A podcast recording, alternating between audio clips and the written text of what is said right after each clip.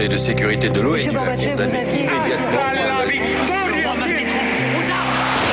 Vous n'avez pas, monsieur Mitterrand, le monopole du cœur. J'ai vu Brazil. Les présidents, ils sont pas pour nous. C'est moi Vous pensez tous que César est un con Comment ce groupe d'hommes peut décider pour des millions et des millions d'autres hommes 12, 11, 10, 9, ignition sequence start. Mesdames et messieurs, culture générale. Bonjour, bonjour à tous et bienvenue dans Culture 2000. Bonjour Marlène. Salut Bonjour Morgane. Bonjour Léa. Salut Bonjour Jean-Baptiste. Hello Bonjour Julie. Salut Bonjour Johan. Bonjour Greg, t'as l'air vraiment en pleine forme. Beaucoup de monde pour cette fin de saison. On est tous là. Aujourd'hui, là, je vois que tout le monde est là. ok, j'y mets du calme, du calme. Aujourd'hui, dans Culture 2000, on vous parle du courant spirituel New Age. Le mouvement New Age est difficile à définir déjà parce que c'est un mouvement qui n'est pas homogène et qu'en plus il puise dans différentes croyances qui viennent de différentes époques. D'ailleurs, c'est une spiritualité qu'on se crée un petit peu à la carte. Au choix, occultisme, spiritisme, astrologie extraterrestre, religion ancienne, énergie, entité, médecine alternative et développement personnel. Vous faites ça comme vous voulez. Le but, encore une fois, dans l'ordre que vous voulez. Alors, le but, encore une fois, vous faites votre choix. Ça peut être de préparer les humains au nouvel âge, de révéler leur nature divine ou alors de retrouver le bonheur et l'authenticité face au monde moderne. On saupoudre le tout de pseudo-validation scientifique, de gourous, d'état de conscience modifié et de monétisation. Et on y est. Alors j'imagine que maintenant vous avez une petite musique planante de synthétiseurs et des visions d'entités phosphorescentes qui vous viennent à l'esprit et c'est bien normal. Mais dans cet épisode, on va voir que le New Age puise ses racines au 19e et qu'il va s'est creuser ses sillons pour devenir quasi mainstream aujourd'hui. Voilà le programme, c'est assez chargé hein, quand même. Chargé. Euh, je me On tourne est 14 pour faire ça en plus. je me tourne Ça vers va vous. être long. Ça va être long. Euh, je me tourne vers vous, les amis. Qu'est-ce que ça vous évoque le New Age euh, Est-ce que vous avez eu des pratiques New Age, Marlène? Est-ce que Ça t'évoque quoi? Bah alors, pas euh, énormément de pratiques New Age de mon côté, mais, mais parfois chez des gens que je connais. Et notamment, ça m'évoque, bah, tu parlais de monétisation pendant le, co- le confinement. Il y avait plein de chaînes là, qui, sortent, qui tournaient sur WhatsApp. Et bref, la personne avec qui je passais le confinement a reçu une de ces chaînes. C'est un truc de méditation pour aller mieux. Bon, moi, j'aime bien la méditation aussi. Je me suis dit, bah vas-y, ça te fera du bien. Et puis en fait, il a commencé le programme. En fait, c'était le programme d'un monsieur qui s'appelle Deepak Chopra. Et moi, Ah je connaissais oui. pas du tout, tu vois. Voilà. Donc il commence et puis en fait au bout de trois, au bout de la troisième méditation, je crois qu'on commençait à lui dire de réfléchir vraiment à les- aux manières de faire mieux fructifier son argent. Donc là ça, il s'est dit merde, il y a peut-être un truc qui Fallait va payer pas. aussi pour aller mieux, non? Et bah ouais, et du coup, euh, bah voilà, je crois qu'on on était sur un, un bon truc New Age, un bon truc bien bullshit, voilà. Ok, Morgane? Moi, ça me rappelle qu'à un déménagement, j'ai une pote de pote qui est venue chez moi cramer de la sauge californienne dans le Ah, yes. en m'assurant que ça vaudrait tous les cartons du monde. Ouais, Bah, c'est probable. T'as pas besoin J'aurais d'assurance quand tu fais ça. hein, tu Ouais. peux... J'aurais préféré qu'elle porte le canapé. Mais c'est important qu'elle soit californienne la sauge, sinon ça marche pas bien. Pareil. Euh, roulement de tambour, Léa? Oui, moi ça me rappelle mes propres pratiques. Oui. voilà. Actuellement d'ailleurs Voilà. je suis une entité cosmique. voilà, je suis le Christ cosmique. Non, en fait, euh, de Reiki, j'ai fait un petit peu de Reiki Ouais. pendant un moment. D'ailleurs, je vous ai tous soignés ici grâce Ouais. au Eh Reiki. ben, ça va on pas va mieux, ma jambe. hein. Vous allez clairement tous mieux aujourd'hui grâce Bah moi à j'ai ça, plus de hein. cancer hein, grâce à toi, merci. Léa. Bah de rien, c'est avec plaisir. Jean-Baptiste.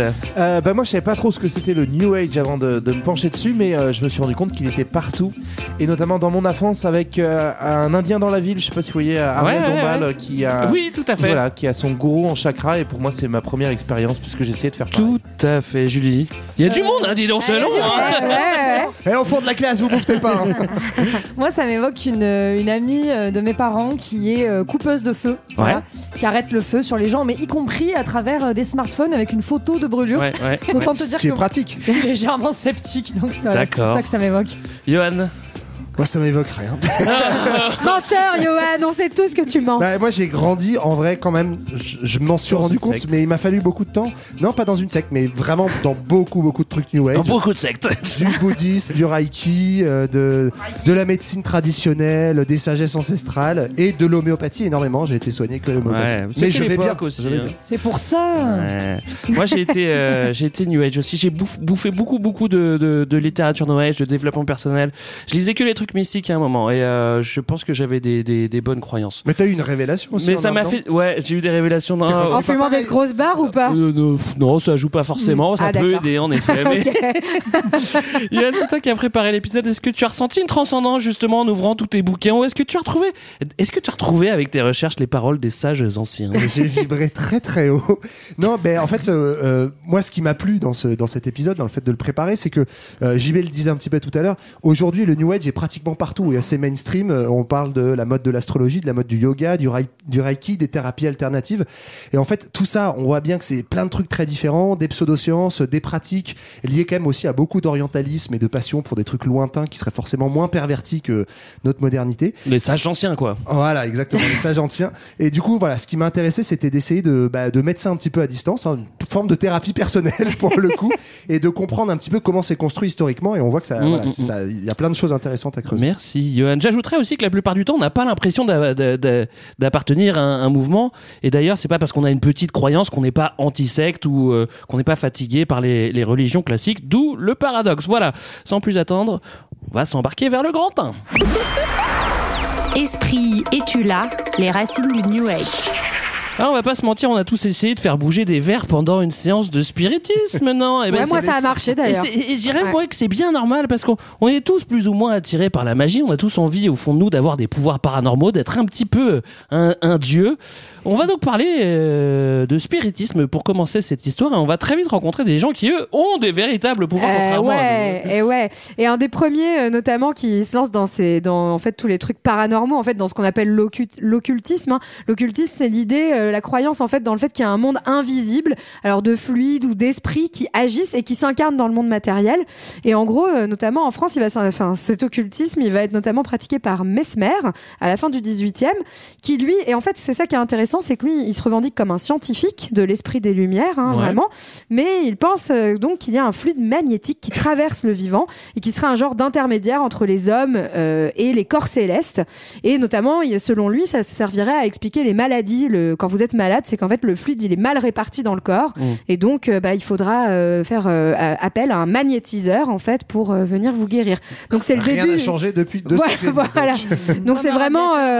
On, on- on est dans, dans les premières croyances, euh, mais, mais c'est ça qui est intéressant, euh, qui sont mêlées en fait d'un esprit qui se veut scientifique, mais euh, avec des choses cachées qu'il faudrait découvrir. D'autres exemples peut-être.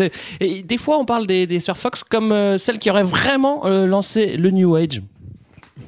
Vous battez pas, on, va est- parler des Sir on est- Fox. On est trop nombreux, je crois, plus personne n'ose euh, prendre le, pas la parole. Oui, les Sir Fox, euh, elles aussi, elles font partie des, des précurseurs un peu du paranormal. hein. donc c'est en, en 1848. Bon, en France, on fait la Révolution. Et aux États-Unis, J'avoue. On fait tourner les on serviettes. a les Sir Fox qui font des démonstrations publiques de bruits inexpliqués, euh, euh, qui se disent être en communion, enfin communiquer avec les esprits, etc. Donc c'est pas les premiers poltergeists, quoi. pas tout à fait la même ambiance que chez nous, ouais, c'est ça. Bah. Et la mode, cette mode, pardon, euh, elle va exploser au 19e siècle, hein, cette mode du spiritisme, donc de communiquer avec l'au-delà et les esprits autour d'une table, comme on l'a tous fait quand on était ado. Mm. Ça a marché, toi, Julie, en- ou pas Ouais, grave. Moi, j'ai, moi, j'ai parlé avec tous mes ancêtres. Et c'est un truc, voilà, qui explose notamment euh, euh, dans en Occident, quoi. Donc États-Unis, Grande-Bretagne, France. Mhm. Et ça correspond euh, historiquement aussi à- en littérature au mouvement fantastique qui apparaît avec des livres que vous avez sans doute lu au collège, genre le Horla de Maupassant ou la Vénus dite de Mm. Prosper Mérimée. On est dans ces ambiances-là. Ouais, Et moi, je trouve ça drôle de se dire, on a l'impression que c'est un peu un truc culturel normal de tout temps, qu'en Ouais. fait, il y a d'un seul coup une fascination euh, en Europe, en Occident, pour tous ces trucs du paranormal, et il y a une vraie mode, en fait, Ouais. notamment, bah, tu l'as dit, les milieux littéraires ou dans l'aristocratie. En fait, ce truc de euh, faire tourner les tables dans la grande aristocratie, on, notamment en France euh, sous le Faire Second tourner Empire. les tables. Ouais, bon, Je ouais, les imagine comme au mariage avec les serviettes. hein. vois. Moi, je veux pas toche. Mais notamment dans le Second Empire, en fait, on a vraiment, on tient salon dans les bonnes familles et en tenant salon, bah, on fait, on est ces trucs de d'appeler des Ouais, esprits, ouais. bouger des verres. Il y a vraiment une mode très très forte qui arrive à ce moment-là. On va Et après expliquer et qui pourquoi. mais- s'enracine aussi ouais, dans, dans, dans un contexte. Alors, notamment, le, le truc de tourner l'étape, ça vient des États-Unis, euh, où il y a, donc tu l'as dit, avec pas le- de Patrick Sébastien, l'exemple des, des Sir Fox. Mais il faut s'imaginer un peu ces univers de foire où en fait tu vas de ville en ville Ouais. et t'as les montreurs de monstres, t'as La femme à barbe. Les freak tout ça. shows et tout, Les bruits inexpliqués, tout ça. Et, euh, et ça revient en force en fait euh, via les États-Unis vers l'Europe, mais notamment pour un contexte religieux où en fait aux États-Unis il n'y a pas de religion dominante, il y a plein Mm. d'églises différentes, donc du coup tu peux faire passer des trucs pour euh, des semi-religions, Mm. semi-sciences, et ça revient en force effectivement. Et euh, c'est ça qui va constituer le spiritisme dans la deuxième moitié du Alors, 19e. Et on parle de 8 millions d'adeptes en Europe euh, dans la deuxième moitié du 19e. dont des Victor énorme, ouais. Hugo, des, euh, voilà, des, des grosses figures comme ça, euh, très, euh, très haut placées. quoi. C'est pas les, les mecs chelous du village. quoi. 8 millions, euh, c'est déjà pas mal. Après, on pourrait croire que c'est- c'est c'est- c'est des gens qui font ça euh, dans leur coin, mais en réalité, il y a aussi un vrai mouvement qui est théorisé derrière. Ça vient pas de nulle part non plus, en fait. quoi. C'est pas juste des, des, des doudingues qui ça. font tourner des tables à- dans la foire. quoi. Bah, Il y a un mec euh, donc, qui s'appelle Alan Kardec au milieu du 19e, Qui est français. dans les années 1850, qui Ouais. est français, hein, les Français. Et ont socialiste. Bonne place. Et breton, non Alan Kardec Ouais, il fait aussi de la musique euh, avec des bignoux, des trucs comme ça. Non, ça c'est sans doute faux. Euh, mais Et de voilà, l'agnole, il fait de l'agnole aussi. Il va théoriser cette philosophie spirit en en faisant vraiment un courant euh, mi-philosophique, mi-religieux, donc euh, en, euh, en sanctifiant un petit peu des rites euh, voilà, autour de ces existences d'entités non visibles. hein, Alors le mot entité, il est les- toujours un peu vénère parce qu'on sait pas ce que ça veut dire. Bah oui, mais c'est Bah ouais, c'est un truc, on va y venir, mais c'est justement des choses non visibles, mais qui existeraient, qui auraient un lien avec le monde matériel. Comment on dit entité à 7 Entité. Il n'y a pas de mot spécial. Quoi. Donc lui il parle d'âme, il parle d'esprit, et l'idée vraiment, et ça, on- ça va rester euh, jusqu'à nos jours.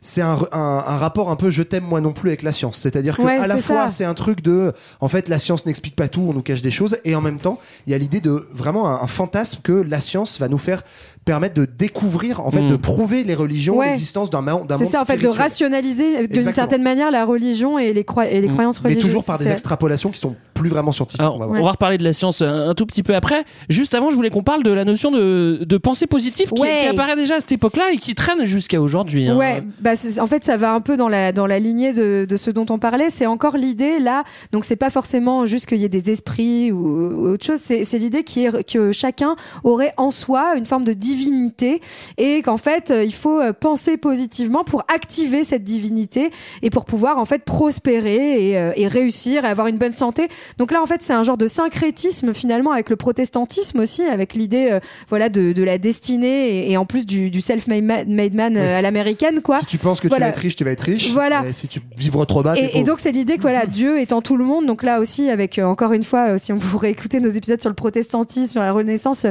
voilà, se disait que tout le monde a accès à une forme de, de divinité euh, et que on va en vibrant haut par cette pensée Mhm. positive, on va l'activer quoi. Alors il y a peut-être un petit truc de vrai. Si t'es vraiment souriant, bah tu vois le monde euh, un peu différemment. En revanche, c'est pas parce que tu penses très fort que tu vas gagner au loto euh, que tu vas gagner. C'est pas Moi parce je que pense très fort et ça marche pas. Et c'est pas parce que parce pas que tu fort. penses mal que tu vas être malade. Tu vois, c'est Bah, pas peut-être forcément si, lié. c'est peut-être de ta faute. Quoi. Ce qui est marrant, c'est que c'est vraiment ça, ça rejoint donc cette, cette idée qui est vraiment religieuse hein, dans ce que Ouais. tu pointes dans, dans le dans le protestantisme. Elle rejoint aussi l'idée euh, de la, la montée en force de la science et c'est là tout le paradoxe.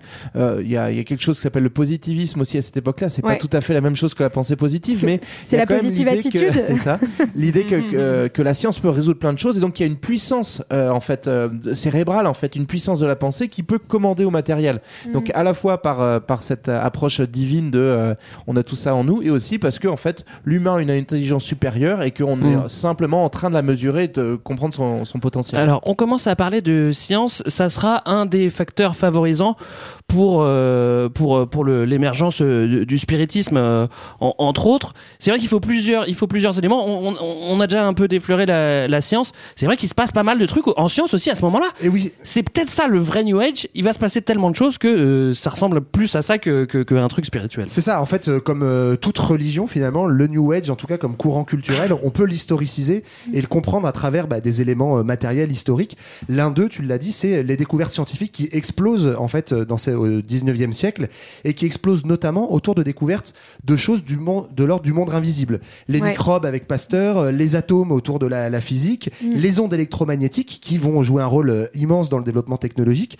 Tout ça, en fait, c'est des découvertes de choses qui sont invisibles et qui, du coup, vont euh, nous faire penser que derrière Ouais, le monde matériel, ouais. il y a un autre monde non visible qui serait peut-être l'écho, en fait, du monde des âmes, des esprits, etc. Et donc, on va beaucoup, en fait, paradoxalement, s'appuyer et tordre euh, ou euh, aller trop loin dans ces, dans ces théories sur les ondes électromagnétiques, par exemple, dont ce, auxquelles se réfère Pierre Mesmer, pour aller, euh, du coup, expliquer euh, des choses spirituelles. En fait, c'est c'est comme euh, finalement un peu, un peu plus tôt euh, autour des figures de Galilée ou de Newton. On a des découvertes scientifiques qui change radicalement la vision du vivant, de la terre, de sa Mm. création.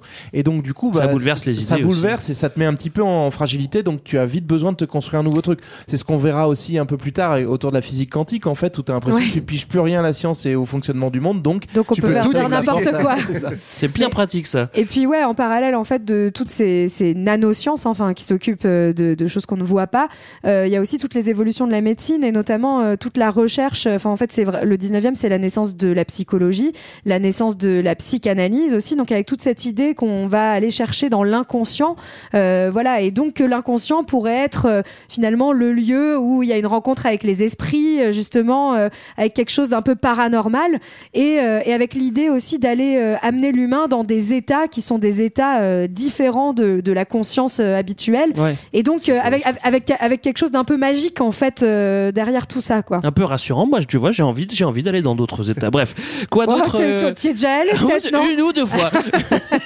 Euh, Morgane. Eh bien, politiquement, ça change aussi parce qu'on est dans une, une société occidentale qui voit apparaître la montée du matérialisme. On est en pleine ère industrielle. Ouais. On a aussi une société propriétariste qui apparaît. Et puis, on commence à critiquer un obscurantisme religieux. On est vraiment sur ce dogme Mm. monothéiste, avec notamment aux États-Unis, c'est euh, c'est l'essor des WASP. Ouais. Euh, c'est c'est- donc c'est White Anglo-Saxon protestant. Vous m'excuserez pour l'accent. Non, c'est bien. Qui, euh, qui domine euh, véritablement le game euh, aux États-Unis. Ouais. Oui. pas trop de Et, place au et reste. ça, ça, ça a vraiment, euh, moi je trouve ça hyper intéressant parce que c'est au moment où les sociétés, donc on dit se sécularisent, hein, c'est un gros mot pour dire qu'on croit de moins en moins dans le, la, la- enfin les religions ont de moins en moins de pouvoir, que ce soit matériellement dans les institutions politiques, mais dans l'esprit des gens, il y a de plus en plus de laïcs, de non-croyants, et donc bah, il y, a, y a une place à prendre en fait pour la spiritualité. Ouais, c'est ça. Et c'est là C'est ce où que justement- Weber a appelé le désenchantement du monde, Exactement. euh, notamment. C'est un sociologue allemand. hein. Moi, je me rappelle, un de mes premiers cours d'histoire euh, dans les études supérieures, on, on nous avait appris ce truc-là, en Ouais. fait, que euh, cette mode, tu te dis, mais pourquoi à un moment tous les gens font tourner les tables, etc. Et c'est marrant de voir Mm. qu'historiquement, c'est au moment où en fait on croit plus en Dieu. Exactement. Donc Ouais, on a besoin de, re- de trouver d'autres croyances, euh, quoi. C'est vrai qu'en France, on a plutôt la séparation de l'Église et de l'État. Dans tous les pays anglo-saxons, c'est le protestantisme qui ouvre une brèche de liberté, de critique. Voilà, plus généralement. Plus on individuel aussi. Ouais, on l'a dit. hein, voilà, c'est la perte de vitesse de de, de la religion et, et l'émer- qui, qui favorise l'émergence de nouvelles philosophies. Jean-Baptiste, je- tu, tu lèves la main Oui, je lève la main. Coucou. Il y a un dernier intrant qui est quand même aussi important euh, dans, dans le bouleversement de, de, de la vision euh, des, des Européens et qui a facilité la- l'arrivée de ces nouvelles spiritualités. Spiritualité, pardon, c'est l'orientalisme. Ah. C'est-à-dire, en fait, on va commencer à s'intéresser à des cultures qui ne sont pas occidentales. Euh, avant, on les considérait pas, c'était les barbares. Là, on va les considérer toujours avec condescendance, parce qu'il faut quand même pas déconner. Parce qu'on est des Ah. colons. Mais en fait, on va voir euh, du coup dans, dans les cultures euh, du Moyen-Orient, du monde des Indes, de, de, de la Chine, de l'Afrique, en fait, autant Tout ce de- grand Orient voilà. qui n'est pas l'Europe, quoi. Tout le reste du Tous là.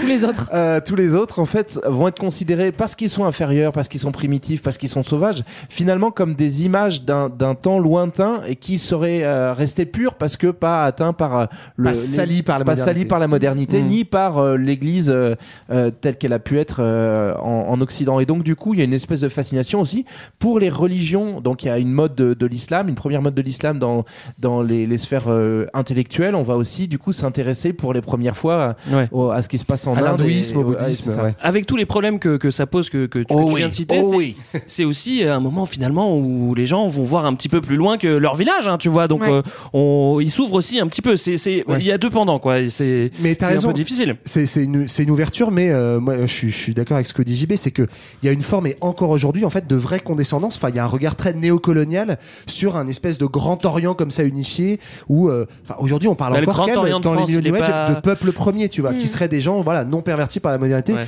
qui soient aborigènes d'Australie, euh, sadhus en Inde ou euh, ou chamans euh, en Amazonie. Tout ça, c'est des, c'est une Ça grande sagesse ancestrale qui vibre Bah, très c'est haut, vrai, non quoi. Ouais, Ouais. non. Et moi, on m'a fait vraiment grandir avec cette idée-là, par contre. Bon, les amis, tout est en place maintenant. Il faut fonder des véritables sociétés pour bien ancrer tout ça. Une société qui va faire parler d'elle, c'est la société théosophique. Ouais. Alors, ça sonne, ça sonne juste philosophique, tu vois, théosophique. Ouais, bon, ça, ça, on dirait pas que ça, soit, ça, ça sonne pas inquiétant, quoi, tu vois. Non, bah au début, en fait, d'ailleurs, enfin c'est, je sais pas, il y a quand même des démarches qui sont euh, un peu euh, intéressantes et nouvelles pour l'époque. Donc la société euh, théosophique, elle va être fondée par quelqu'un qui s'appelle Elena Blavatsky euh, en Europe Qui est et complètement frappadingue. hein, qui est complètement frappadingue, Oh, bien sûr. tu- attends, Mais voilà, femme, en, en 1875. Mais en gros, il y a un peu, voilà, les, les- selon elle, il y a trois objectifs à sa société théosophique. Donc, fournir, euh, enfin, permettre une, fraternité universelle, euh, donc abolir les frontières de race, de sexe, de caste. Ça Euh, part d'un bon sentiment. Voilà. Étudier les différentes philosophies, religions Ça part et bon sciences, voilà. et expliquer les lois de la nature et, bon sentiment. et les pouvoirs de l'homme. Ah, voilà. Quand même. Et donc, euh, en fait, elle va euh, très vite parler, en fait, de justement de communication avec des êtres supérieurs. euh, Bah, elle dit euh, que son enseignement lui-même lui vient d'être supérieur. Voilà. C'est là où elle commence à. C'est là où C'est ça ça. tourne. Elle Et en fait, fait tourner les tables, ce, qui est, ce qui est intéressant, enfin, ce qui est éto- étonnant, je trouve quand même, c'est que ça, ça, ça fait écho à l'orientalisme dont on parlait. C'est quand même, c'est un genre de grand. Euh, bazar de, de vraiment un peu tout. Elle pioche des trucs dans l'hindouisme, dans le bouddhisme. Donc elle reprend les idées de karma, de mantra. Elle parle du yoga, la, de la- la réincarnation. le christianisme, et tout en mêlant ça à des, croyances du, issues du christianisme. Et donc avec l'idée qu'on va réconcilier en fait tout ça Et des sciences. Et elle Ouais, le mélange et avec des sciences. sciences modernes. voilà. Et donc ça donne un genre de grand truc, franchement, où on comprend rien, hein, globalement. Ouais, ouais, ouais. Mais euh, avec, avec cette idée d'expliquer le monde euh, et de euh, en fait, de réconcilier tout le monde au- autour de certaines On, on croyances. sent quoi. bien aussi qu'on est euh, pas en présence de de- d'individus euh, lambda, tu vois. Et, euh, Elena Blavatsky, c'est une nana qui a quand même fait quasiment le tour du monde. Euh, Oui, après, c'est des élites, hein, et, clairement. et- et puis en fait, t'as l'impression d'être euh, en, en, en- en face du- d'une élite de- du 19e qui a envie de penser autrement et qui est aussi très très riche. Donc honnêtement, on peut comprendre la démarche de se dire de s'ouvrir et tout machin. Après, on voit que ça peut amener à des dérives. oui. No- notamment un des trucs de la société théosophique, c'est euh, et c'est un peu une des, des bases aussi du New Age dont on n'a pas encore trop parlé, c'est l'idée qu'il y a un âge, c'est ça en fait, un nouvel âge, un âge d'or qui attend l'humanité. Et donc en fait, c'est un nouveau euh, millénarisme, un nouveau messianisme. Donc on attend un nouveau messie, un Christ cosmique, un quelqu'un qui va nous révéler qu'on est tous en paix et tous heureux. Et donc là, euh, ce que va faire, les- ce qu'on fait la théosophique, c'est quand même un truc de ouf. Ils vont aller choper un mec en Inde qui s'appelle Krishnamurti, ad- enfant, adolescent. Ils vont lui dire lui-même, mec, t'es pas au courant, mais c'est toi le nouveau messie. Et en fait, ça- ça- il a une vie un Coup de chance quand même, le gars. Bah, coup de chance, Je oui non, franchement, je sais pas.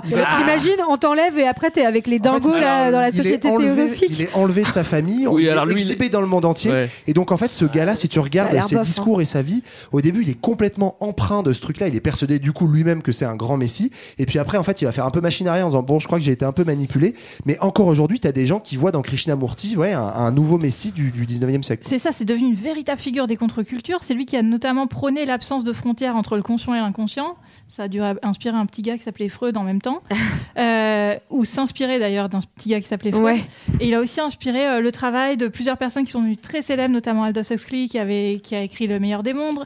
C'est aussi la société euh, théosophique qui a inspiré euh, Gandhi en partie, Mm. puisque la devise est toujours... La société existe toujours aujourd'hui, Ouais, si ouais. vous Ouais. voulez adhérer. Ouais, ouais. Euh, et la devise, c'est il n'y a pas de Je religion veux supérieure à la vérité. Il y a eu des Pardon. petits scandales aïe. pédophiles quand même, sachez-le. Moi, pour moi, t'es le nouveau Krishnamurti. euh, c'est probablement Alors, toi ce le, le- l'être cosmique. Ce qui Et est d'ailleurs, rigolo. juste théosophie, vous savez euh, d'où ça vient? C'est Théo, euh, Dieu, et Sophie, euh, voilà. La sagesse. La sagesse. La sagesse de tous les Ouais, dieux, finalement. ils sont pas allés chercher bien loin. Ouais, c'est clair. Ce qui est rigolo, c'est qu'avec Krishnamurti, finalement, lui, il se met en opposition et à la fin, il va presque devenir un peu un gourou de développement personnel lui-même, alors qu'il s'était Ouais. bien en Ouais, il a juste Bref. créé sa propre chapelle, quoi. Moi, Ouais. j'avais lu, euh, alors en l'occurrence, j'avais lu qu'il avait dit euh, si je me- m'avait pas reconnu parce que selon la petite histoire, il, il marche sur la plage et puis il y a un gars qui arrive et fait putain mais t'as une t'as une aura de ouf mon gars et c'est comme ça qu'il devient Il Messi. vibrait hyper haut en Il même vibrait temps. hyper haut et lui il leur a dit que s'il n'avait pas s'il avait pas été chopé par la, la société théosophique et ben il aurait pas aussi bien vécu et c'est probablement probable parce qu'après il s'est fait des couilles en or. Après, Bref. Ça il était juste plein d'hormones euh, à ce moment, il était adolescent. C'est ça, il avait. Ah non, Je veux dire que par, t'as une grosse aura, on entendait autre chose. ah non. Alors la théosophie c'est une première base, mais ensuite il y a d'autres mouvements qui vont partir de cette Oh, ouais. euh, société théosophique et il y a un certain Rudolf Steiner qui mon va, qui va profiter de la perte de vitesse de la société théosophique avec des petits scandales pour créer sa propre société. Lui il est touche à tout, il est très ambitieux, il va faire la, évoluer la théosophie avec quelques petites touches de christianisme chelou, hein, et lui il a deux Jésus et tout. L'anthroposophie. Et on parle d'anthroposophie, là ça mérite un bon couplet. Ben, Ah lui- ouais. ouais. lui, il faut en parler parce qu'aujourd'hui encore, il est en fait présent partout et on s'en rend pas bien Et compte. vous ne le savez pas. Mais, euh, milieu de nous. mais donc, en gros, c'est quelqu'un qui fait partie de la société de théosophie. hein. C'est un disciple qui ensuite va fonder sa propre école. Il y rajoute un truc beaucoup plus, euh, bah, un peu romantisme allemand. Il est allemand, donc euh, une vraie exaltation de la nature. Lui, il a un vrai truc, effectivement, de la modernité nous a pervertis Ouais. et la nature, y compris avec le cosmos, est un truc vers lequel il faut aller euh, Oui, euh, et- retourner voir euh, des sagesses ancestrales. Et justement, je, je t'interromps juste une minute, mais d'où le fait que des mecs comme Victor Hugo, des grands romantiques, écrivains du 19e, en fait, étaient très attirés par euh, l'occultisme et tout ça. Enfin, Mais normal, c'est vrai, hein. c'est encore une fois cette idée d'une nature qu'on va euh, complètement, euh, comment dire, essentialiser, idéaliser comme pure contre la société. Ouais. Quoi. Mais c'est aussi des idées très nouvelles pour l'époque. C'est normal qu'elles soient Oui. séduisantes. hein. Après, Oui, oui. bon, encore une Très fois, nouvelle, je- voilà, mais là, hein. là où justement on, peut commencer à parler de pseudosciences, c'est qu'en fait, euh, Rudolf Steiner, il va utiliser euh, des découvertes scientifiques de l'époque. Il va volontairement créer un courant qui dit scientifique et religieux, spirituel. Mm. Et en fait, il va extrapoler des découvertes de la science pour dire des choses non prouvées, mais euh, établir ce qu'il appelle hein. lui des branches scientifiques. Donc, il crée une pédagogie qui existe encore aujourd'hui, qui est très à la mode, notamment chez, par exemple, les élites de Hollywood, etc., Mm. qui sont les écoles Steiner, Rudolf Steiner, euh, enfin euh, Waldorf Steiner, pardon, qui Par existe exemple, beaucoup. Djokovic a fait l'école Steiner. hein, voilà. Voilà. non, mais enfin, beaucoup de gens ont fait mais des c'est pour ça écoles qu'il voulait Steiner. pas se vacciner. Bah, bien Bah, sûr. bien sûr, bien Oui. sûr. Bien Bah, bah, Il y, a- il y a un énorme mouvement anti-vax, on en parlera plus tard, mais chez les, chez les pro-Steiner. Donc, et- sachant que sa pédagogie, c'est l'idée euh, que euh, faut respecter la force karmique de chacun. Donc, on aurait chacun un karma particulier. Ça, c'est très euh, empreint Ah, Joko, de, il a un sacré karma. quoi. Pour le coup, ça colle. hein. Ça colle bien. Mais Mais ça en parle d'un fait, bon il, re- reprend euh, un truc qui vient des Upanishads, donc c'est un livre de, de l'un- un très un- ancien de l'hindouisme, qui parle de l'idée qu'il y aurait un cinquième élément en sein de nous tous, euh, qui serait la quintessence. Mmh, ouais, mmh. le cinquième élément. Ouais, ouais. On a tous Voilà. Bruce Willis. ouais, ouais, ouais, ouais. Et donc cette quintessence, bah, il faudrait justement, euh, en fait, euh, la, la faire vibrer encore une fois, enfin, pour euh, arriver à un monde meilleur et avoir accès à cette nature éthérique qu'on ne connaît pas. Donc en plus dans le truc de Steiner, il y a beaucoup de d'elfes, de, de voilà, de personnages un peu magiques comme ça. La petite souris, c'est Steiner ou pas? Euh, Non, mais le Père Noël, oui. mais, non mais juste on, rigole, on rigole, mais dans les écoles Steiner, après attention, les écoles Steiner, ça veut dire plein de trucs euh, différents, mais dans des écoles Steiner un peu vénères, en fait, dans les cours d'histoire, on mélange des phénomènes, des faits historiques, des événements historiques, avec l'idée que euh, à ce moment-là, il y avait une correspondance avec euh, les petits elfes euh, ouais. et, euh, et des- et le monde parallèle euh, des gnomes, quoi. Enfin voilà. C'est un touche à tout et il quoi. touche à quoi d'autre? Il touche aussi à beaucoup de théories pseudo-scientifiques. Et ce qui est intéressant, c'est vraiment de pouvoir différencier chez vous ce qui est une pseudo-science par rapport à une science. Et c'est hyper simple finalement. Il y en a une qui flotte, c'est ça non Je crois que c'est ça. Non, ça, c'est Euh, les sorcières. mais- Ah mince, je fais une connerie. alors. Euh, non, alors lui, la, enfin, la pseudo-science par rapport à la science, c'est d'une part le côté très spectaculaire des effets. Euh, c'est une recherche qui est différente. En fait, on cherche à prouver ses conclusions et non pas à les démentir. Ouais. On refuse ou on repousse la critique. En fait, on va garder que les preuves favorables à la théorie et on va rejeter le reste. Pensez Mm. au Covid, vite fait. Euh, c'est très dogmatique, ça veut dire que ça va pas évoluer en fonction de l'avancée des sciences. Et surtout, on s'intéresse à une nature de preuves différente. Ça va être surtout du témoignage et pas de l'expérience. Mm. Et oui. Ça, c'est le truc central. C'est tout moi ça. Et donc, il, y a, il a comme autre euh, développement pseudo-scientifique qu'il a créé et qui est toujours très présent aujourd'hui, et on le sait Ah pas oui. forcément, c'est en agriculture, la biodynamie. En fait, Oui. la biodynamie, ce n'est pas de l'agriculture bio un peu plus, c'est de l'agriculture bio plus de la pseudoscience et du cosmos. Et notamment, c'est ça qui est à l'origine d'une marque comme Demeter. Si vous achetez du vin biodynamique, vous verrez. Euh, une marque comme Velleda, dans les cosmétiques. ouais. Où donc, en fait, bon, après, pourquoi pas Mais c'est juste savoir que c'est, euh, il y a un élément très mystique là-dedans. C'est de l'agriculture biologique avec des croyances sur euh, le cycle des astres, etc. Bah après, tu sont des des choses- aux anthroposophes hein, quand tu achètes. euh, Voilà, mais oui. c'est juste ça, il faut le savoir. savoir, et hein. pourquoi pas, après, si on a envie de croire à ça, mais en tout cas, euh, rien n'a été prouvé dans euh, le- le- les bienfaits de la biodynamie. La biologie, oui, mais pas la biodynamie. Et donc, ça, c'est un champ qui va euh, beaucoup se développer encore aujourd'hui. quoi. Euh, euh, à noter aussi que la société euh, an- anthroposophique, elle existe toujours, ça on l'a dit. C'est une des sociétés les plus anciennes, qui est la plus riche, la plus connue aussi et la plus active finalement parce qu'elle a aussi euh, une banque Ouais, et qu'elle a elle, elle finance en partie les biocop aussi. et, et qu'elle a tendance à pratiquer la dissimulation aussi. Donc ça, c'est quand même, euh, ça fait beaucoup, beaucoup, beaucoup d'é- d'éléments. Vous êtes prévenus. Après, vous faites bien ce que vous voulez. Bon, on a l'impression, nous, euh, d'être déjà en plein euh, New Age. Est-ce que ça vous suffit ou est-ce que vous voulez continuer avec Ah, Madame Alice plus. Bailey Je crois qu'il y en Ah bah on continue, on kiffe là. Il y en a encore. Elle, elle a vraiment contribué à, à diffuser le New Age. En fait, Alice Bailey, elle est issue de la société euh, anthroposophique. Elle se dit, elle aussi, en contact avec, c'est original, vous allez voir, avec des maîtres invisibles qui lui dictent ses pensées. Elle aussi, elle a Ouais. voyagé en Inde. Elle pratique évidemment l'astrologie, la télépathie. Et donc, elle théorise une forme de millénarisme. Donc, elle soutient l'idée euh, d'un règne terrestre du Messie, hein, euh, l'arrivée d'une nouvelle ère Pardon. du retour d'un Messie qui annoncerait un âge d'or et une relation, pardon, une religion unitaire, c'est-à-dire euh, unique où Dieu, encore une fois, est en tout et où en fait tout le tout le micro de- du monde reflèterait le cosmos. Ouais, et là, elle le lie à l'astrologie en plus. Donc, en gros, elle dit qu'on était dans Ouais. l'ère du poisson, qui, Qui était en gros. des affrontements, Ouais, l'ère de la guerre. Euh. et qui a l'air du verso qui va arriver, qui est une ère d'amour et de libération. de Là, ça l'esprit. part d'un bon sentiment. Mais est encore dans l'ère du mais, poisson. mais, mais ça, c'est hein. ouf parce que par exemple, si vous avez déjà regardé euh, la, R. comme, eh, et Bien écouté R, moi en fait, je savais pas que tu, voilà la chanson euh. Pas le The groupe français, Aquarius hein, là. euh, euh, bah, en fait, c'est pour célébrer euh, l'ère du verso qui arrive, qui est l'ère de la société harmonieuse, égalitaire, euh, etc. Alors je crois qu'ils sont pas tous d'accord en plus sur l'entrée euh, de l'ère du verso.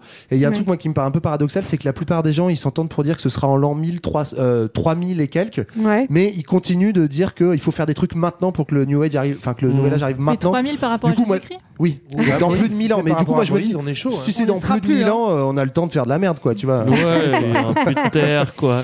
Mais oui, parce qu'en fait, enfin, ce qu'il faut comprendre aussi avec ce, ce millénarisme, c'est que l'idée derrière, c'est de dire qu'en fait, pour arriver à ce, ce nouvel âge, hein, ce New Age, en fait, euh, il faut qu'on euh, se change, en fait. Euh, donc, il faut pour arriver à ce changement. Les vêtements Ah, ouais. il faut. euh, Ça, pour arriver à ce changement cosmique universel, il faut se réinventer soi-même que les, pour que les individus parviennent ensuite à créer des liens plus authentiques, plus positifs entre eux, plus harmonieux. Et donc que c'est en se changeant soi-même, individuellement, qu'on va réussir à arriver collectivement à cette nouvelle ère. Mm, mm. Alors là, on a déjà une multitude de, de mouvements euh, qui entrent parfois en concurrence parce que finalement, il y a déjà des intérêts financiers derrière. En fait, tu crées pas une, une, une société pour rien. Il faut quand même que ça rapporte. Et ça, c'est le, c'est un point commun de tous les mouvements euh, New Age depuis euh, les sœurs Fox qui finalement faisaient payer leur petit le- leur petit show jusqu'à la société Anthroposophe qui fait euh, euh, du commerce de, de, de, de ses idées. Voilà, il y a toujours des intérêts financiers. On avance un petit peu dans le temps. Si vous le voulez, on arrive euh, fin 50, début 60. Là, il y a un bouquin qui va bien, bien se vendre aussi et qui va euh, développer le, le New Age. Ouais, c'est ça en fait. Donc c'est un bouquin qui s'appelle Le Matin des magiciens. Alors on va pas vous faire tous les bouquins New Age parce qu'il y en a beaucoup et surtout c'est assez particulier. Celui-là, il y a le mot magicien dedans. Quand même. Déjà, euh, du, coup, du coup, il est cool. Et en fait, c'est surtout qu'il va, ça va être un vrai best-seller. Il va bien se vendre. Et là, ce qui va changer en fait à partir de ce moment-là, c'est que on passe d'une ère du New Age où, euh, tu le disais tout à l'heure, Greg, Mm. en fait, c'est des élites, surtout euh, des intellectuels, des artistes, des aristocrates, qui vont développer une nouvelle pensée. Et là, à partir de ce moment-là, ça devient quelque chose de très populaire. Et ça rejoint aussi ce que tu disais, Marlène, sur, bah, en fait, le changement est en chacun, etc. Ouais. Ça va commencer à bien se vendre parce que l'idée, voilà, c'est que euh, euh, bah, dans la culture populaire, ça commence à devenir diffusé et on peut tous accéder, euh, enfin aider à faire advenir ce nouvel âge. Euh, donc le- ce bouquin, il mélange plein de trucs. hein. Il rajoute, moi, je trouve ça assez fou quand tu regardes, à tout ce qu'on a déjà dit, il rajoute de l'alchimie, du nazisme, des civilisations légendaires, Ah ouais. des réseaux secrets de mutants. C'est la nouvelle ère, le Mais navisme en fait, si ou tu pas regardes c'est- toute la science-fiction, la Mm, littérature ouais. et tout, c'est complètement issu de ce Genre tous les trucs sur les nazis, les pyramides secrètes et tout. En fait, c'est ça vient du matin des magiciens, ça n'existait pas avant. Mhm. Euh, même euh, Star Wars, en fait, tous les trucs, c'est des trucs complètement New Age qui viennent Et- de là. Et donc, ça a aussi un- un- une branche dont on parle pas trop là, mais où euh, le New Age va se répandre vraiment dans la culture populaire autour de la science-fiction, quoi. Et c'est vraiment ce genre de littérature, enfin de mécanique de littérature que vous pouvez retrouver dans un des best-sellers du début des années 2000, qui est le Da Vinci Code, qui a Mhm. incroyablement Ouais. bien marché. Une preuve que ça marche encore, les Ouais. théories du. Eh oui. Je crois que ça marche, hein. globalement. Si, si jamais vous voulez faire de la thune, je crois que ça marche. Ouais, moi j'aimerais bien être gourou. On parlera pas de la société tulée qui a influencé Hitler et qui était elle-même influencée par les théosophes. Bref, voilà. Euh, on vient de commencer entre guillemets notre épisode. On a déjà plusieurs sociétés secrètes, plusieurs nouvelles façons de voir le monde. Très original, ça on peut le dire. On colle ça sur le dos de quelques doudingues un peu riches euh, en quête de nouvelles façons de penser et d'idéaux. Ça reste un petit peu confidentiel, on l'a à moitié dit, mais dans le grand 2, ça va vraiment s'accélérer et on va voir comment ça va se populariser. Be yourself, comme tout le monde, contre-culture et développement personnel. On arrive maintenant dans les années 60 et la jeunesse occidentale est en ébullition. Elle se dresse contre l'ordre établi, elle veut penser, vivre différemment et faire des expériences, ce qu'on appelle la contre-culture, et ça commence aux États-Unis. Eh oui, c'est les années 60, hein, donc euh, c'est euh, bah, les gros hippies, hein, vous voyez l'image. hein. Ouais. On a un épisode Les gros là-dessus. pipis Pardon. Ils sont sur les campus, ils fument euh, de l'herbe. Et donc, Ouais. bah, il y a quand même une base politique où effectivement il y a une mobilisation contre la guerre du Vietnam. Il fume de l'herbe, juste on peut revenir là-dessus. Phrase de Je crois qu'on est sur plus 20 points de vieillesse là. Tous ces vieux hippies là, qui fument de l'herbe. Du hashish. Bon, on fait comme on peut. Je tiens à dire que je suis la cadette hein, quand même, donc ça vanne. Mais voilà. C'est dire. Dire, C'est dire la vieillesse de ce podcast. Bref, donc il y a cette idée qu'on va se, se- s'affranchir de toutes les autorités, qu'elles soient gouvernementales, familiales ou, ou patronales, hein, dans, le, dans le mouvement hippie des années 60, Pour s'en mettre d'autres. pour s'en mettre d'autres exactement, euh, s'affranchir de la société de consommation, etc. Et ça s'accompagne d'un, boom du LSD et de la consommation de tout ce qui est euh, psychotrope en tout genre. Euh, pourquoi? Parce que euh, ça va aider, soi-disant, je ne sais pas, j'ai pas testé, à, non, non, je vous jure. À modifier son état de conscience, à libérer son esprit, mais aussi sa créativité, d'où Aldous Huxley, dont parlait Morgan tout à l'heure, qui a écrit Le meilleur des mondes, qui euh, bah, pre- a, pris des, a pris même 100, grammes, 100 mg de LSD sur son lit de mort pour, euh, bah, pour partir en Pas paix, pour- quoi, j'ai envie pas- de te dire. En même temps, franchement, ça, je trouve que c'est le meilleur moment pour en prendre peut-être. Ouais, hein. c'est Bah, vrai que le c'est le moment de tester, quoi. Le truc avec les, les drogues aussi, c'est que tu peux euh, faire des expériences euh, mystiques où tu vas vraiment croire à tes visions. Parce que y a- Ouais. t'as une substance qui va te créer des visions, après t'en fais ce que tu veux. Soit Bah, t'y crois et tu dis ah, j'ai vraiment rencontré Dieu. Qui croivent. Soit, C'est soit c'est crois plus pas. facile, bah parce que un, un des autres mecs qui a vachement popularisé comme ça le, le- la prise de LSD, c'est Timothy Leary, qui était un prof de psycho à Harvard. Ouais. Et donc lui, en fait, il croit qu'il y a huit circuits de conscience de l'esprit humain, et donc il y en aurait quatre qu'on a tous, voilà, mais quatre qui sont un peu chauds à atteindre et qui permet et dont Faut payer ou. et euh, en fait, qui permettrait d'accéder, attention, à la vie dans l'espace, c'est-à-dire à pouvoir vivre sans avoir d'air et à pouvoir bien. et euh, bah, qui permettrait donc d'élargir sa conscience. Et lui, il voit ça. Encore une fois, c'est intéressant le rapport à la science. Il se dit, bah, en fait, c'est utile d'élargir sa conscience pour permettre des progrès scientifiques par ailleurs. Pour pas Enfin, mourir, voilà. par exemple. Et, euh, et donc, en fait, il va expliquer qu'il y a des produits, en fait, qui permettent justement d'accéder à cet état de conscience élargi. Donc, il parle à la fois des drogues, LSD, marijuana, mais aussi euh, de pratiques comme la méditation ou le yoga. Avec des grosses doses, ça peut marcher en vrai. hein. Ouais, mais là encore où je trouve c'est intéressant, où faut pas juste se dire pourquoi il y a des mecs d'un seul coup dans les années 60 complètement chez père qui disent des théories bizarres. Mm. Là aussi, ça s'explique dans un moment, on l'a dit, c'est un mouvement très anticonformiste. Dans une société, on est en pleine trente les années boom 50, des- quoi. de la société de consommation, Ouais. où en gros, le schéma, c'est euh, la mère de famille qui est avec son caddie dans un supermarché. Et donc, il y a une vraie aspiration d'une jeunesse aussi à retrouver un sens, une spiritualité. Mm. Et donc, on va aller chercher dans les psychotropes Bien sûr. une nouvelle dimension spirituelle et, et non matérielle. Il y a vraiment une critique du matérialisme de la société qui est, et c'est, je sais pas si on a dit le nom, euh, c'est ce qui explique le mouvement psychédélique en fait, qui Ouais, est vraiment oui, une de ça. ces branches du New Age qui explose à ce moment-là. On est aussi en pleine guerre froide et ça rigole, mais ça a fait boom il n'y a pas très longtemps et on commence à avoir quand même un tout petit peu peur de la technologie. Et pour en finir avec, euh, avec le bon euh, Timothy, c'est quand même lui qui a réussi à vraiment bien populariser le LSD. C'est un des premiers à avoir beaucoup écrit dessus, à faire beaucoup d'observations. Ça, je crois que ça lui a valu euh, le fait d'avoir le droit d'exercer.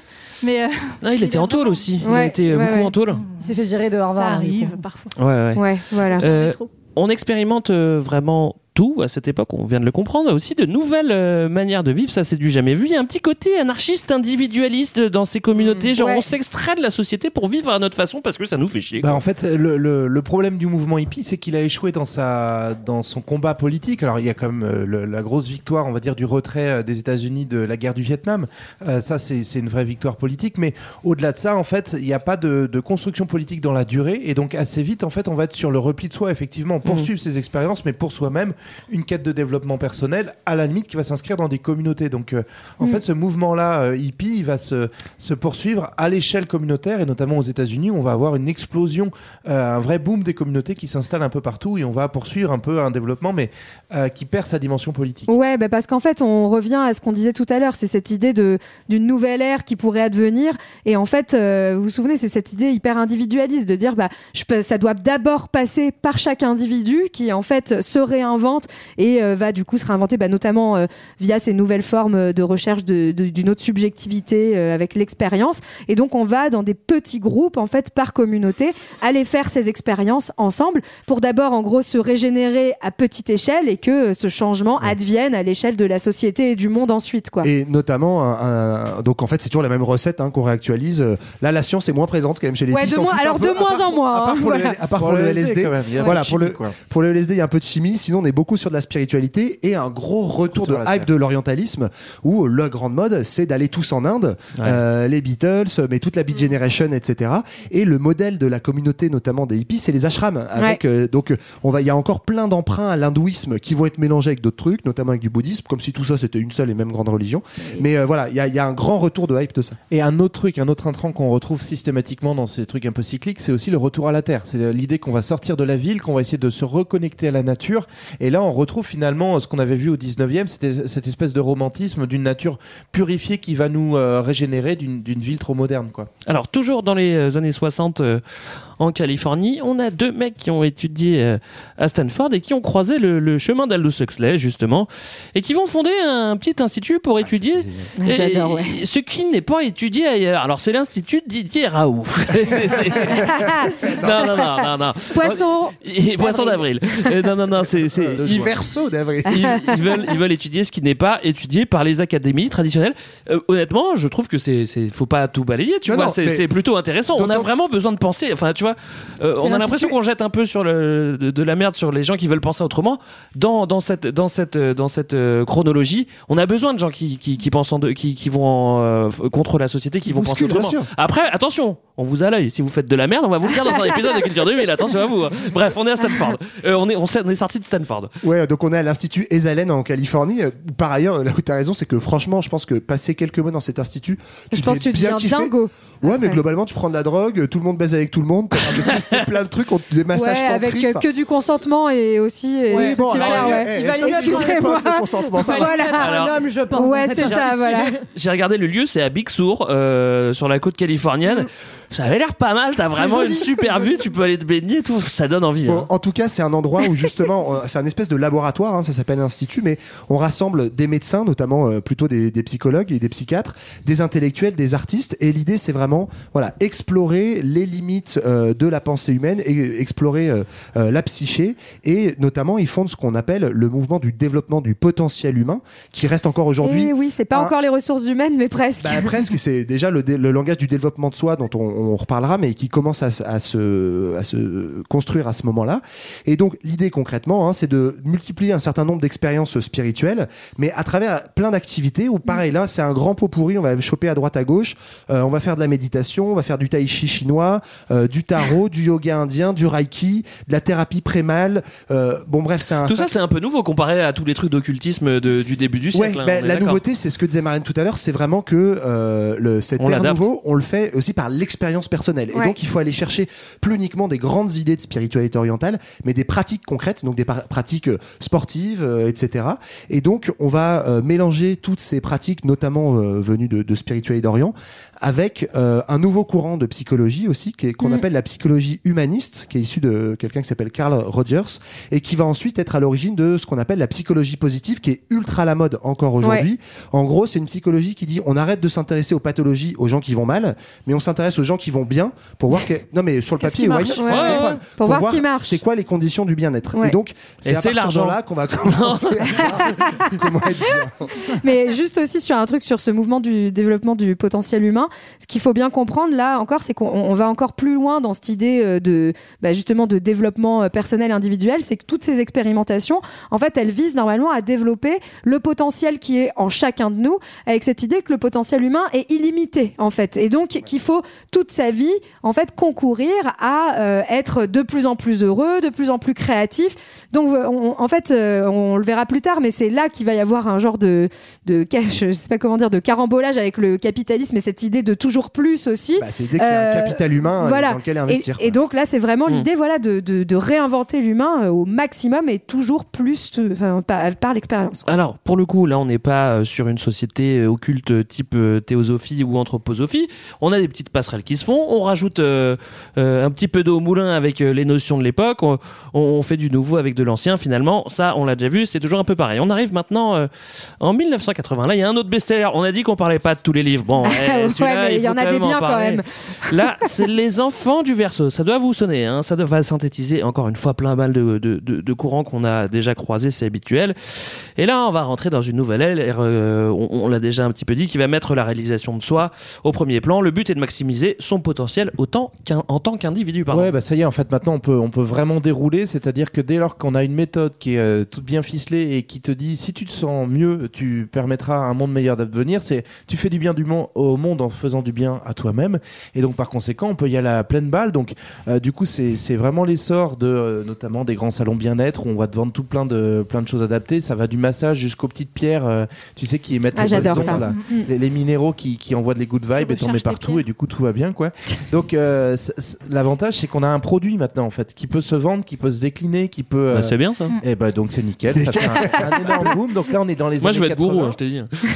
Et on est aussi, du coup, en termes de contexte, un, un moment où euh, l'Amérique des années 80, c'est une Amérique qui aspire à reprendre force après le petit coup de mou euh, post-Vietnam et, euh, et avec des rythmes de vie assez effrénés. C'est le grand essor aussi de la finance. Donc on va, on va essayer de retrouver du sens là où il n'est plus, c'est-à-dire autant, on va dire, l'économie se, euh, s'accélère et, et se déconnecte de, de la réalité. On a, on a vraiment un, un essor de l'économie financiarisée notamment.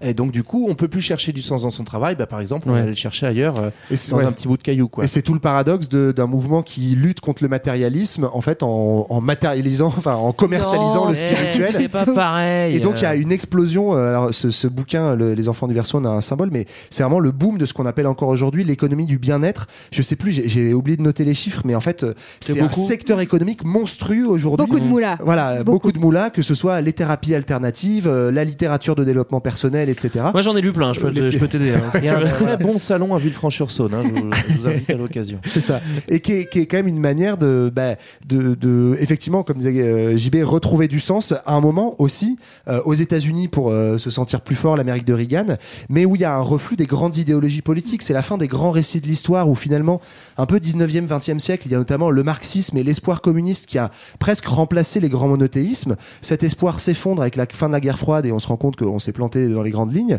Et donc, c'est les théories de la fin de l'histoire, etc.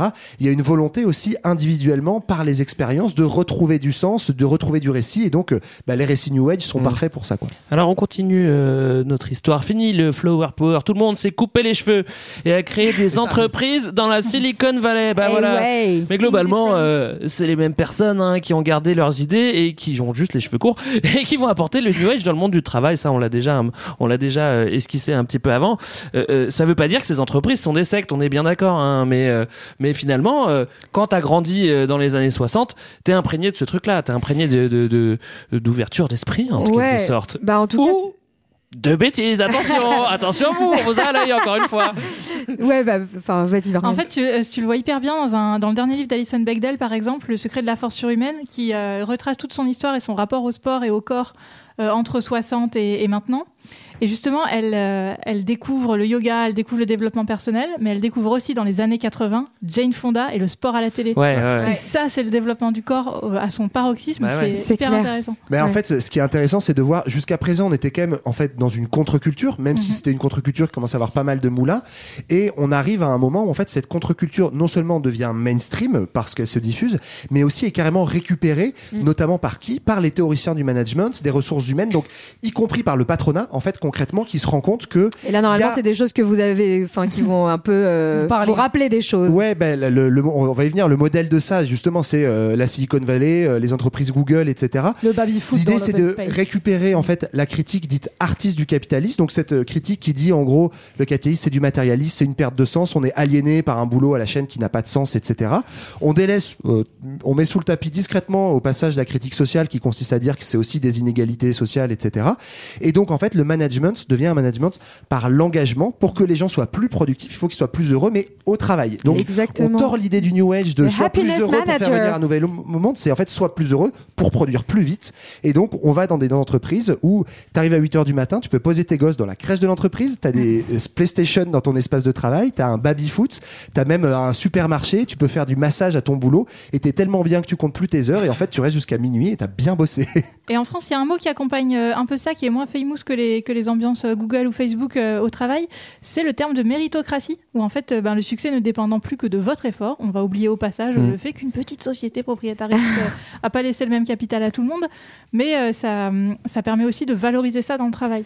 Ouais, et puis en plus, dans le travail aussi, on va reprendre ce dont on avait parlé au tout début, tout ce qui est pensée positive, hein, notamment, Mm. avec cette idée que le changement dépend de la responsabilité individuelle de chacun. Donc, si tu veux euh, que euh, ton, dans ton boulot ça s'améliore, que tu gagnes plus de thunes, que ta carrière euh, d'école, etc., ben, en fait, il va falloir constamment penser à t'améliorer, à penser euh, que tout va bien se passer, et puis bah, bien évidemment, tu vas réussir Ouais. tout ce que tu entreprends. Et puis la, la force de la pensée positive, c'est qu'elle va aussi effacer toute la conflictualité et donc Mm. notamment bah, le conflit dans l'espace du travail, c'est aussi le- l'espace de négociation en fait entre le, le salarié et, euh, et son employeur et donc du coup on va dire non mais attends t'es trop critique, faut que T'es faut- négatif, voilà. tu Il faut que tu communiques de donc- manière non violente.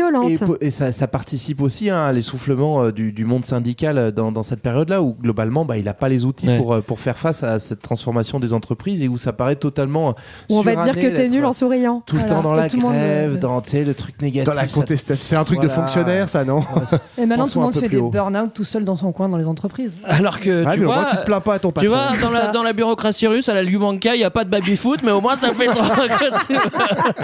Personne n'est heureux, égalité parfaite. Pas de burn-out en Russie non plus. non. Ouais, je crois que je préfère avoir la PlayStation, hein, je- honnêtement.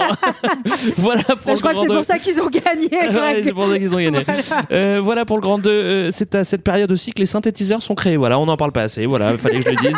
Et ils vont bien servir la cause avec de la musique New Age. Perso, moi j'adore la musique de Raël. Je vous l'ai fait écouter tout à l'heure. Si vous êtes curieux, cherchez la musique qui s'appelle Elohim. Elle est très très bonne. Donc je vous recommande d'écouter. On passe La maintenant. musique La musique faux. de Raël, ouais, qui est très très bien. On passe maintenant au grand 3. Nouvel âge et cafouillage vers la conspiritualité Alors les idées du New Age traversent les décennies, euh, on l'a compris, et puis elles s'adaptent. Encore une fois, euh, c'est pas un mouvement homogène, structuré. On peut noter quand même que pour beaucoup d'adeptes, euh, les croyances c'est aussi une manière, ça on l'a pas dit, hein, de trouver euh, un refuge en cas de détresse euh, psychologique. Hein, ça, c'est, c'est, c'est, y a rien de nouveau là-dedans. Comme toutes les religions Voilà, je monde vous, quoi. voilà, voilà. Je vous propose d'écouter peut-être un, un petit extrait sonore non, pour, pour débuter. Allez, on y va. Euh, Ben, à l'âge de 5 ans, en fait, euh, j'ai vu euh, sur mon lit des, euh, danser des serpents et des singes.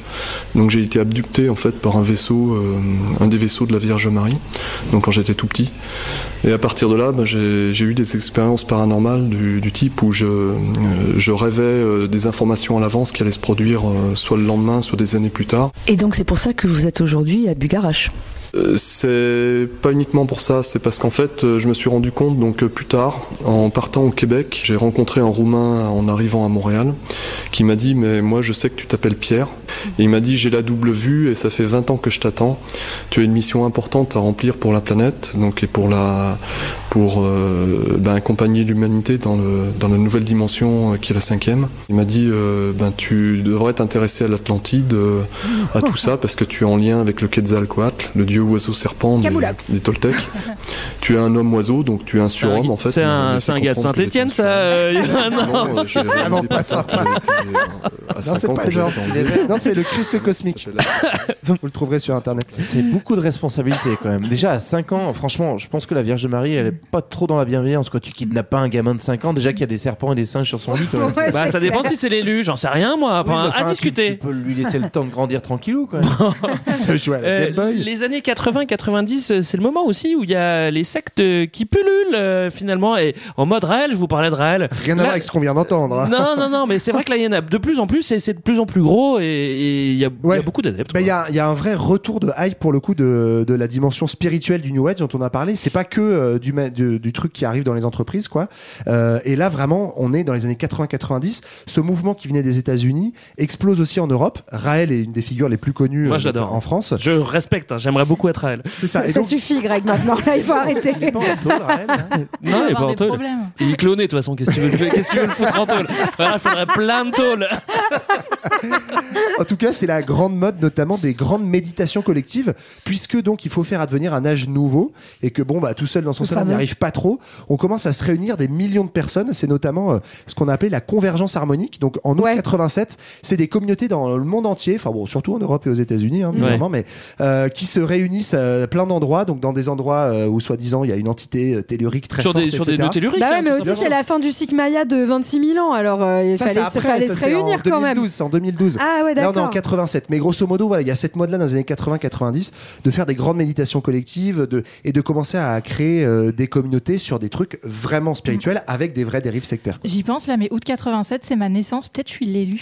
Oh Ah, t'es un enfant indigo Attends, mais euh, l'Est de la France, c'est un nœud tellurique ou pas Ouais, ouais, il y a beaucoup de serpents qui te marchent sur le cul. Ok, d'accord. Euh, oui, continuons. Bah, Il y a la mode du, channel- du channeling aussi. Tu channel, tu vois, c'est c'est pour faire vibrer euh, bah, ta, ta vibration intérieure, c'est communiquer entre, euh, entre humains et les entités d'une autre dimension, c'est tout le temps le même truc, c'est le prolongement des médiums du 19e siècle. hein. Il y a toujours cette idée de recherche d'élévation du niveau de conscience. Euh, Il y a des best-sellers hein, qui ont été associés à ça. Encore Conversation avec Dieu, la prophétie des Andes. Euh, ça, c'est comment élever du coup son niveau de, de conscience pour transformer la société. Les enfants indigos, c'est cette idée que, donc c'est un autre best-seller, que les enfants sont des êtres de lumière, euh, d'autres dimensions qui vont nous aider Ouais, à euh, hein, atteindre pas une autre dimension de conscience. bon, quand t'as un peu fréquenté les enfants, il y a C'est même- juste tes enfants sont pas des enfants indicaux. euh, juste que je change des ampoules en fait. c'est ça. Bref, ça continue de se développer un petit peu dans, dans plein de, de secteurs différents en fait. hein. Euh, Il y a aussi euh, en médecine où on va voir la naissance de la naturopathie. Euh, on a déjà parlé de, de la biodynamie dans l'agriculture, de l'éducation avec les écoles euh, Steiner-Waldorf. Il y en a, Mm. il y en a euh, je crois qu'il y a mi- 2000 écoles et 1000, euh, je sais plus, 1000 Ouais. 2000 crèches et 1000 Et écoles sachez que encore aujourd'hui. hein, c'est l'école la plus prisée, prisée de Manhattan, hein, l'école Ouais, Steiner. ouais. euh, voilà, Mais ceux qu'on sort n'ont pas du tout l'impression de sortir d'une secte. hein. C'est ça qui est bizarre, Ouais. hein, tu vois. Mais juste un point aussi sur, on disait sur la naturopathie parce que pour le coup c'est Mm. quand même un truc qui a connu un boom énorme dans nos sociétés aujourd'hui. Bah alors après ça s'explique hein, aussi euh, en parallèle d'une médecine qui est considérée comme déshumanisée euh, avec une baisse de moyens énorme dans les services publics. Enfin, faut comprendre encore une fois que ces, ces croyances-là elles viennent s'intégrer, euh, enfin se, se caler euh, dans les interstices qui sont abandonnés aussi par euh, Bah, par l'État et par euh, par les politiques publiques. Et notamment, on les trouve principalement dans les grands déserts médicaux. En fait, Là où Exactement. pas accès à un médecin généraliste, bon bah tu vas avoir un naturopathe. Voilà. Mais en fait, la naturopathie, donc c'est l'idée que euh, on a un, dé- un déséquilibre dans le corps et que euh, par des moyens naturels, on va rétablir ces, ces équilibres. Donc souvent avec euh, l'idée d'une alimentation modifiée de jeunes. Alors euh, en général, euh, rien qui fait du mal, mais en tout cas, euh, sachez que ce n'est pas prouvé scientifique, hein, qu'il n'y a pas de preuve scientifique de l'efficacité de ces techniques. Alors Voilà. qu'une bonne gousse d'ail et un peu d'huile d'olive. un collier de gousse d'ail. Euh, Moi, je voulais revenir aussi un petit peu sur les sur, sur les sectes. C'est vrai que euh, dans les euh, années les 80 sexes sur les sectes, Johan. de toutes les tailles, de toutes les couleurs. Alors ça Bon. c'est rigolo ça quand on parle des zizi. Hein. Oui, c'est toujours rigolo. c'est- Ce que je disais, c'est dans les années 90, 80, 90 qu'il y a des gens qui connaissent euh, bien les vieilles sociétés et qui vont en profiter pour euh, créer euh, euh, les leurs. J'ai cité Raël, il y en a plein d'autres. Euh, et puis il y en a qui vont aussi profiter de la misère des gens pour les mener, parfois dans les cas extrêmes, jusqu'au suicide. On pense à l'ordre du temple solaire. faut savoir que le suicide aussi, c'est un truc qui est très très new age et qui est même depuis le 19e siècle, on en parle. C'est-à-dire, on va vers un monde nouveau. Euh, T'inquiète pas, t'auras un truc meilleur après. Te péter la cervelle, quoi. Fais-toi péter la cervelle. Tu Bon. libères de ton en- enveloppe charnelle et tu libères l'esprit. quoi. Ouais, là on va un petit peu loin. À partir du moment où t'arrives au suicide, c'est peut-être la limite. hein. Franchement, euh, moi ça, là ça Surtout commence. quand t'as à- suis payé pour tu te suicider. Moi ça c'est ma limite. et et c'est vrai que finalement euh, ces massacres, euh, ces, euh, ces ces suicides collectifs, ça va signer un petit peu la fin de ces, ce type de secte dans les années 80-90. Et aujourd'hui, on va plus aller vers de la naturopathie dont, dont tu parlais, Marlène, et des trucs plus soft hein, quand même. La secte pure et dure comme on, comme on l'a connue plus plus jeune, il y en a moins quand même. Mais hein. c'est aussi plus insidieux du coup. Ouais. Euh, justement, lui, euh, en parlant de Raël, lui, il va surfer sur le clonage et la science, on le sait. C'est aussi le retour de la science dans le mouvement. C'est des allers-retours, hein, comme d'hab. hein. Ouais. Ben, on a la même chose que euh, au 19e siècle avec euh, la découverte de, de- des ondes électromagnétiques, etc. Là, on va retourner chercher des trucs alors qui sont pas nouvelles en science, hein, mais c'est notamment le- les avancées de la physique quantique au tout début du 20e siècle. Tout le monde sait ce que c'est ici, bien sûr. Ouais, ouais, c'est- clairement. Voilà. Ouais. Quantique, ça. ça. veut dire que c'est relatif à l'atome, hein, c'est ça? C'est ça qui est relatif à l'atome et en gros certains principes, notamment qu'on appelle l'intrication quantique. Je suis comprend déjà pas rien, physicien hein. quantique, mais en gros pour comprendre, c'est que à certaines échelles très micro, on a pu découvrir que des particules qui étaient séparées physiquement étaient en fait dépendantes l'une de l'autre ou intriquées. C'est ça le. la- Ouais. Sauf que donc comme ça, ça paraît fou, ça paraît contraire à toutes les lois de la physique, euh, c'est-à-dire Ouais. deux choses séparées qui communiquent entre elles, télépathie ou quoi, je ne sais quoi. C'est la magie. Et en fait, voilà, il y a euh, plein de gens qui vont faire un business en fait en extrapolant euh, ces théories-là, en faisant des choses qui ne sont pas du tout prouvé scientifiquement, là encore, où il y a plein de controverses, il y a plein de contre-articles qui montrent que c'est du bullshit, etc. Mais en allant en- réutiliser des principes de physique quantique pour faire des choses, et des choses notamment très célèbres, comme par exemple l'homéopathie. L'homéopathie, Ouais. ça part d'un principe de la mémoire de l'eau. Il y a plein de controverses, c'est à la base une, une- une étude financée, enfin cofinancée par les laboratoires Boiron, d'un mec qui dit que justement, en raison de la physique quantique, en fait, les particules d'eau se souviennent si elles ont été en contact avec euh, une substance autre, et donc tu peux diluer un milliard de fois ta, ta, ta molécule d'eau, euh, elle gardera toujours le pouvoir de la substance, ce qui fait que tu peux Pratique. vendre des granules dans lesquels il y a de l'eau et du sucre et dire que c'est une, une médecine. Et il y a des millions de gens, dont moi, qui se sont soignés pendant très longtemps avec ça. Encore une fois, pas de souci. euh, y a, il y a Moi aussi, sans doute j'ai un, eu, effet, euh, un effet placebo. Ça fait sans doute pas de mal, mais voilà, c'est c'est une croissance. Quoi. Et oui, et juste pour se rappeler qu'en fait, les, les lois de la physique quantique, donc vraiment au niveau euh, vraiment très micro, ne sont pas les mêmes que les lois de la physique euh, euh, de tous les jours. Et c'est pour ça que c'est pas euh, adaptable d'un monde à l'autre. Et ça, c'est un truc qu'on oublie généralement. Ouais, et puis surtout, en fait, ce qui est, enfin, faut aussi dire qu'on utilise aussi plein de mots hyper compliqués et de théories hyper compé- Pour t'en compliquées. fumer la tête. Bah non, mais en fait, c'est vrai. Enfin, on, où on écoute ça, ou en fait, de toute façon, franchement, il faut écouter les gens qui se servent de physique quantique pour parler de ces trucs-là. De toute façon, tu ne comprends rien. Souvent, c'est pas des physiciens quantiques. Non, hein. mais je sais bien. Il y a beaucoup de Mais- charlatanistes, mais- de gens qui sont par exemple qui sont chimistes et disent Ouais. qu'ils sont physiciens, Voilà. ou en fait qui vont aller juste. Mais un- sauf que quand toi, tu connais sur- rien en face, tu te dis, ah ouais, ça a l'air hyper sérieux, dis donc, il y a plein de mots compliqués. Et donc, ça impressionne aussi et ça crée une, une influence euh, qui, est, qui est importante Moi, je trouve les ce, gens. qui- ce quoi. qui est dangereux et son- ce dont il faut quand même vraiment beaucoup parler, c'est qu'il n'y a aucun problème à essayer d'explorer des limites de la science pour essayer de découvrir des nouvelles choses. C'est comme ça que ça a toujours fonctionné. Mais il y a beaucoup de duperie là-dedans, c'est-à-dire des gens en fait oui. qui sont des pseudo spécialistes d'un champ et qui vont en fait parler d'un champ dont ils sont pas vraiment spécialistes. Ou ah, par exemple, il y a un phénomène bien connu maintenant en science et c'est terrible, ça arrive aussi maintenant en sciences sociales.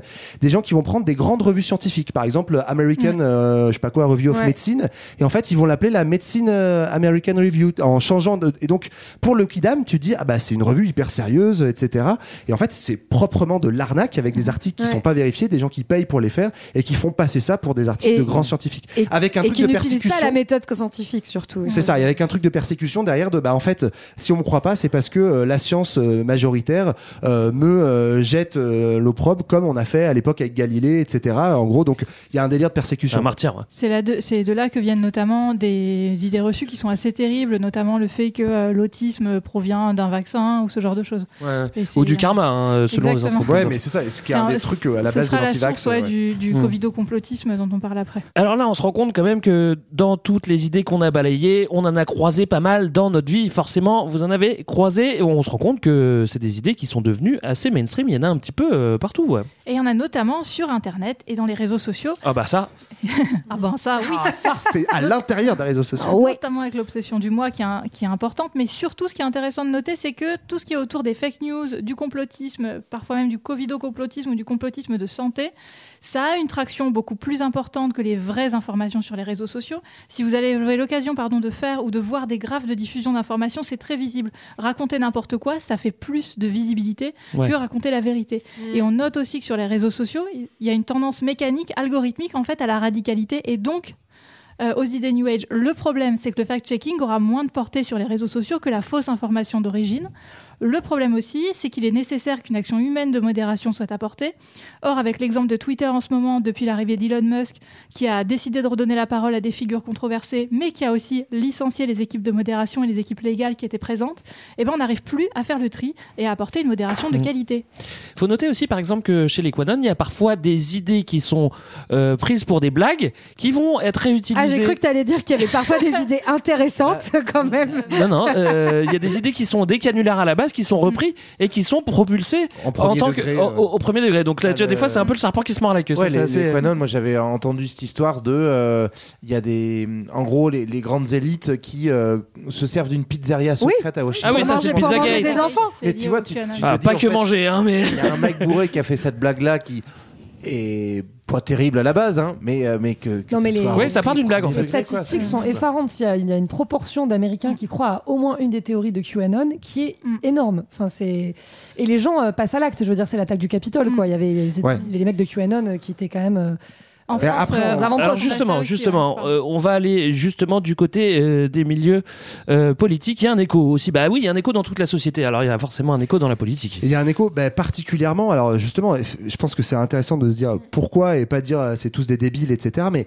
particulièrement dans les milieux politiquement alternatifs, entre guillemets. Alors ça, ça veut dire plein de choses très différentes, mais Et notamment les milieux écolos. C'est ça, on, on l'avait vu en fait déjà dans le mouvement hippie, euh, bah, des idées de vouloir trouver des recettes rapides, efficaces, immédiates pour lutter contre le capitalisme, pour lutter aussi contre les grandes industries, hein, l'agro-industrie, euh, la médecine, les labos pharmaceutiques, etc.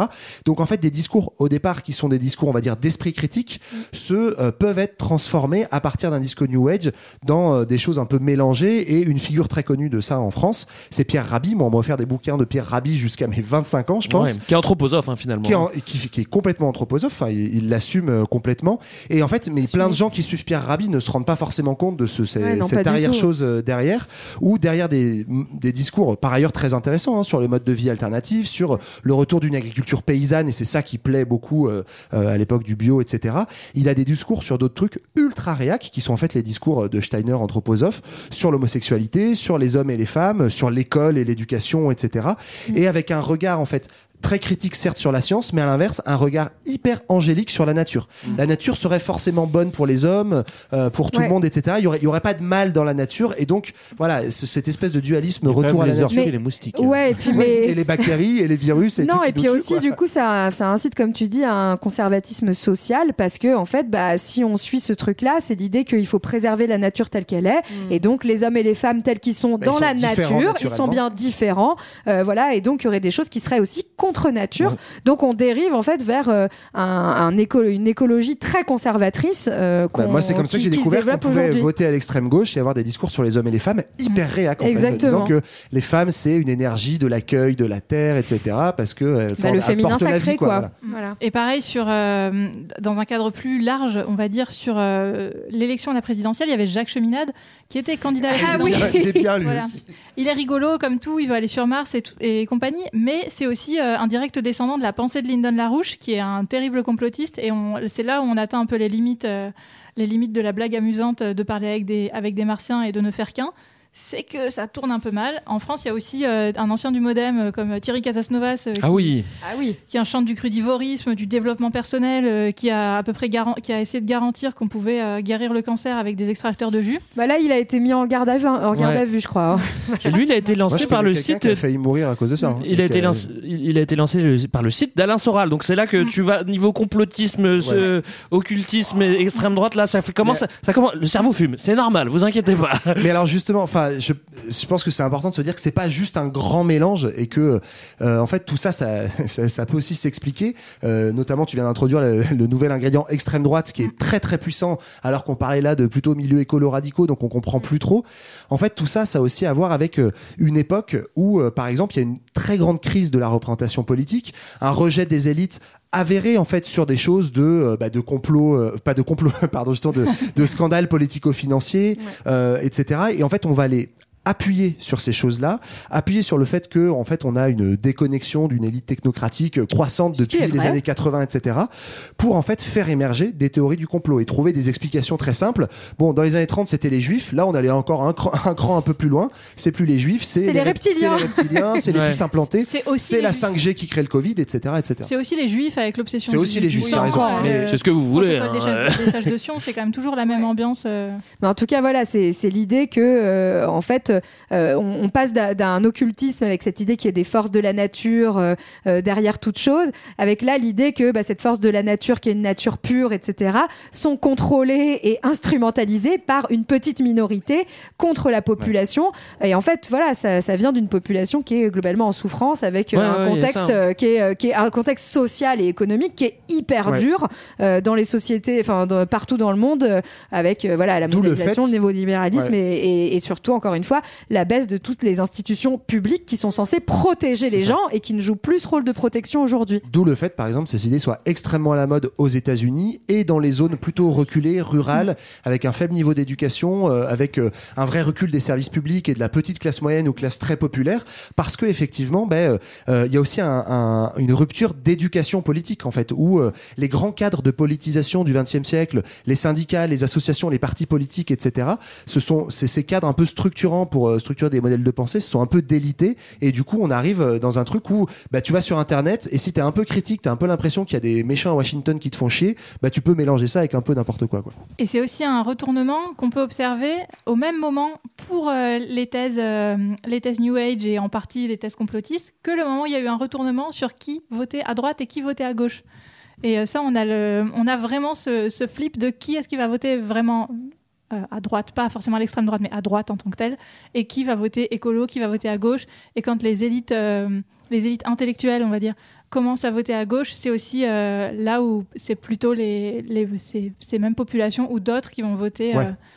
Mais à- qui est à lié aussi à l'oubli par la gauche de- des questions sociales en fait et des luttes contre les inégalités. Donc du coup, bah en fait, ça devient l'extrême droite qui prend ce terrain là quoi. Mais bon. bref. Léa, je sens que tu as quelque chose à ajouter. Bah oui, évidemment.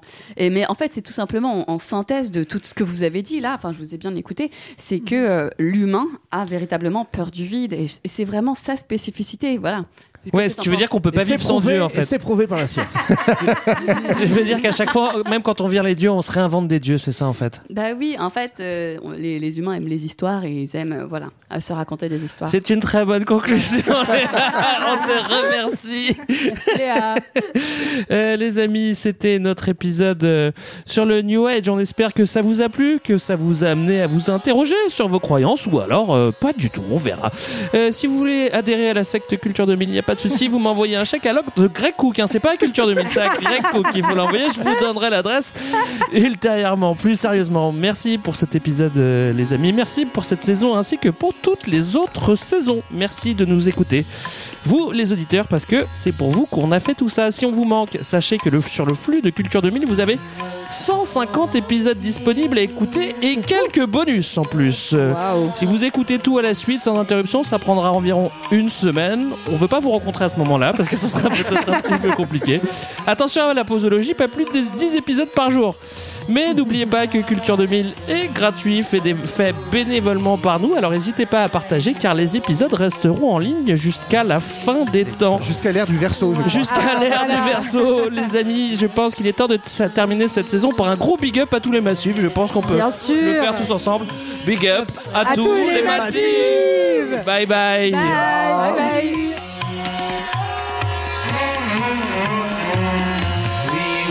Talking